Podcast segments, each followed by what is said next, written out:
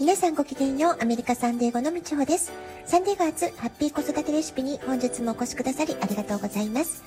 みんな違ってみんないい。ママが笑顔なら子供も笑顔。子育てで悩んでることの解決のヒントが聞けてほっとする。子育てがちょっと楽しく思えてきた。聞いてくださってるあなたが少しでもそんな気持ちになってくれたら嬉しいなと思いながら毎日配信しております。週末いかがお過ごしでしょうか？サンデーゴは今日で夏時間が終わります。明日日曜日から一気に秋冬モードに切り替わる、そんな、えー、週末を過ごしております。で今月の新月は私にとってすごくインパクトが大きくていろいろな気づきやとても興味深いことっていうのが、えー、昨日までね、えー、いろいろな形で起こっておりますでそれで今日は新月のウィッシュヒーリング体験というお話を、えー、引き続きしてみようかなというふうに思っていますえ私は2年ほど前に母が亡くなった時、とても不思議なスピリチュアル体験をしました。まあ、そのことがきっかけであるヒーラーの先生との出会いにつながりました。えその先生にいろいろお話を聞いていただいて見ていただくことで母との過去性を見ていただいたりあるいはその後も、え息子の進学のこと家族関係での悩みなど、え、要所要所でねいろいろなメッセージを伝えていただくことで、え自分の、え気持ちの整理とか思考の整理っていうのをしてきたわけです。え今年2ヶ月前に大きな怪我をした後も精神的に本当にいろいろな意味で支えてくださった方なんですよね。えー、私の潜在意識の奥奥深くにある気持ち、えー、ま、インナーチャイルドの声というか魂の叫びみたいなもの、ま、ずっとね無意識の奥底に、えー、閉じ込めていた気持ち。本当に、えー、私が言いたかったことっていうのを吐き出すまでまでに、えー、すごくね、えー、時間が必要だったんですけれどもその私のこう心の叫びみたいなものをしっかりと引き出していただくところまで、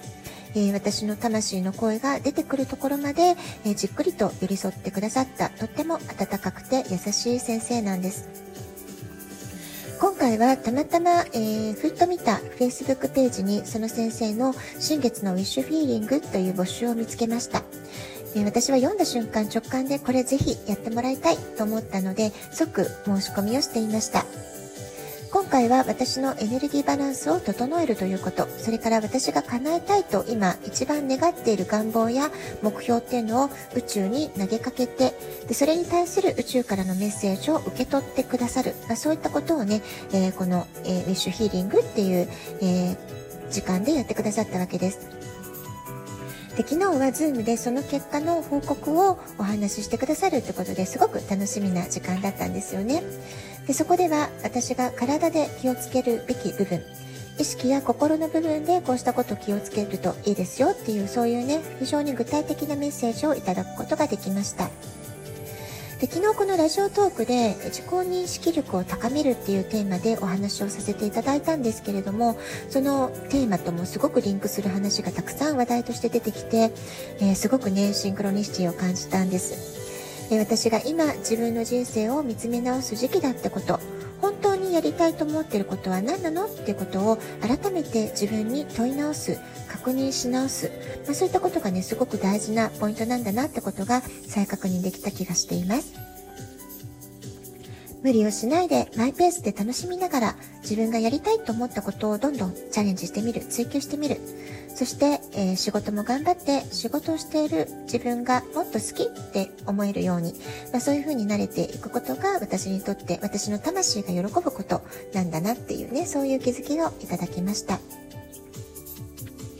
それから先生のヒーリングセッションで私がいつも印象的だなって思っているのが、必ず最後にですね、私を守ってくださっている存在からのメッセージっていうのを伝えてくださることなんです。で、今回は母の魂、母からのメッセージっていうのと、ご先祖様からのメッセージっていうのをいただくことができたんですよね。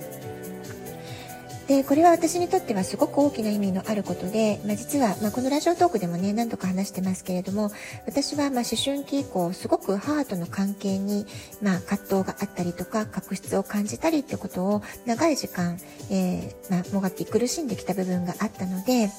えー、母が生きている間本当の意味で腹を割った話ができないまま、えー、母が亡くなってしまったかなってそういうことを抱えていたわけなんですよね。で、まあ、今回先生のヒーリングセッションを通してエネルギーレベルではあるけれども母からのメッセージっていうのを時々ねこうやって定期的に受け取ることで、え、私のえー、心の中のインナーチャイルドっていうんでしょうかねインナーチャイルドの心の傷っていうのが少しずつ少しずつ癒してもらっている、まあ、そういう気もしています。え今回教えていただいたメッセージは、えー、母が、まこんな風に言っているってことでね、えー、お話ししてくださったんですけれどもレッドゴーする子育てができなかったことをすごく後悔してらっしゃいますっていうことをね、えー、教えていただいたんですよね。要はまああの私の母親はすごく過干渉というかすごく支配的な、えところがある親だったので手放すとか見守る私のことを信頼してあなたの自由にしていいよっていう私は試行錯誤する自由を与えられなかった青春時代、まあ、思春期とかね大人になってからも結構そうだったんですよね。それがすごく苦しかったのでそれが故に母とすごくぶつかるってことを繰り返してきました、まあ、そのことをやっと今になってというかですね、まあ、魂になった母がちゃんと分かってくれたってことは私にとってはすごく大きな意味のあることであ分かってくれたんだっていうことがまあ、昨日ね、えー、聞くことができたのはすごく良かったなと思います。でそれとね、えー、ともに毎回ね、まあ、昨日に限らずなんですけれども、いつも母の魂は私を見守ってくれてるんだな、守ってくれてるんだなってことも感じられたってこと。これもね、私は母に上手に甘えられなかった。だからこそ母としてもあまりね、可愛くないというか、甘えるのが下手だなってことでねうまくお互いのコミュニケーションが取れなかったってことにつながっていたと思うので母が、えー、まあ天国からね、えー、宇宙の中から宇宙のところから私をいつも見守ってるよっていうそういうメッセージを受け取ることができたっていうのはねすごく、えー、力強いパワーになるなっていうふうに感じることができました。それから今回一番驚いたのは江戸時代ぐらいまで遡った本当にねもう昔々昔の何代前になるんでしょうね。私のご先祖様のイメージが出てきたっていうお話だったんですよね。で昨日の先生がお話ししてくださった感じだと、えー、どうもね、えー、武士だったような感じ風貌でしたってことで、えー、武士のお屋敷に通われていて身だしなみがすごくきちんとしていて、え勘定奉行っていう感じですかねみたいなその勘定奉行っていうキーワードも出てきたんですよね。そしてすごく姿勢正しく何か書き物をね一生懸命やられているっていうそういうビジョンが突然出てきたそうなんです。でこれもねすごく面白い話だなと思うとともにそんなにこう遡ったご先祖様私が知る由もない、えー、エネルギーというか、まあ、守護霊のような形で守ってくださっている存在があるんだなってことはなんかすごくね驚きもしたしたんですけれどもすごく嬉しいことだなっていうことで、えー、そのメッセージを受け取りました。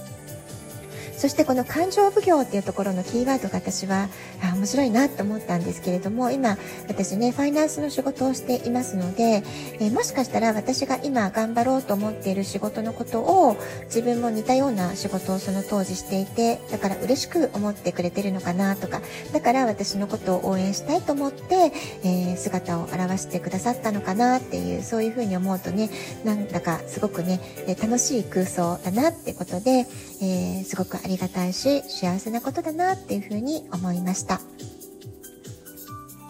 はい、今日はちょっとね、スピリチュアルなお話で、まあ、こういうのにもし興味がない方が聞いてると、何の話って思われるかもしれませんけれども、えー、まあ、今回にいただいたメッセージっていうのは、私にとってはどれも本当に興味深かったし、また全てのことが腑に落ちる内容ばっかりだったので、えー、先生に教えていただいた、こういったことに気をつけてくださいねっていう、まあ、体に対するケアであったり、意識を向けることであったり、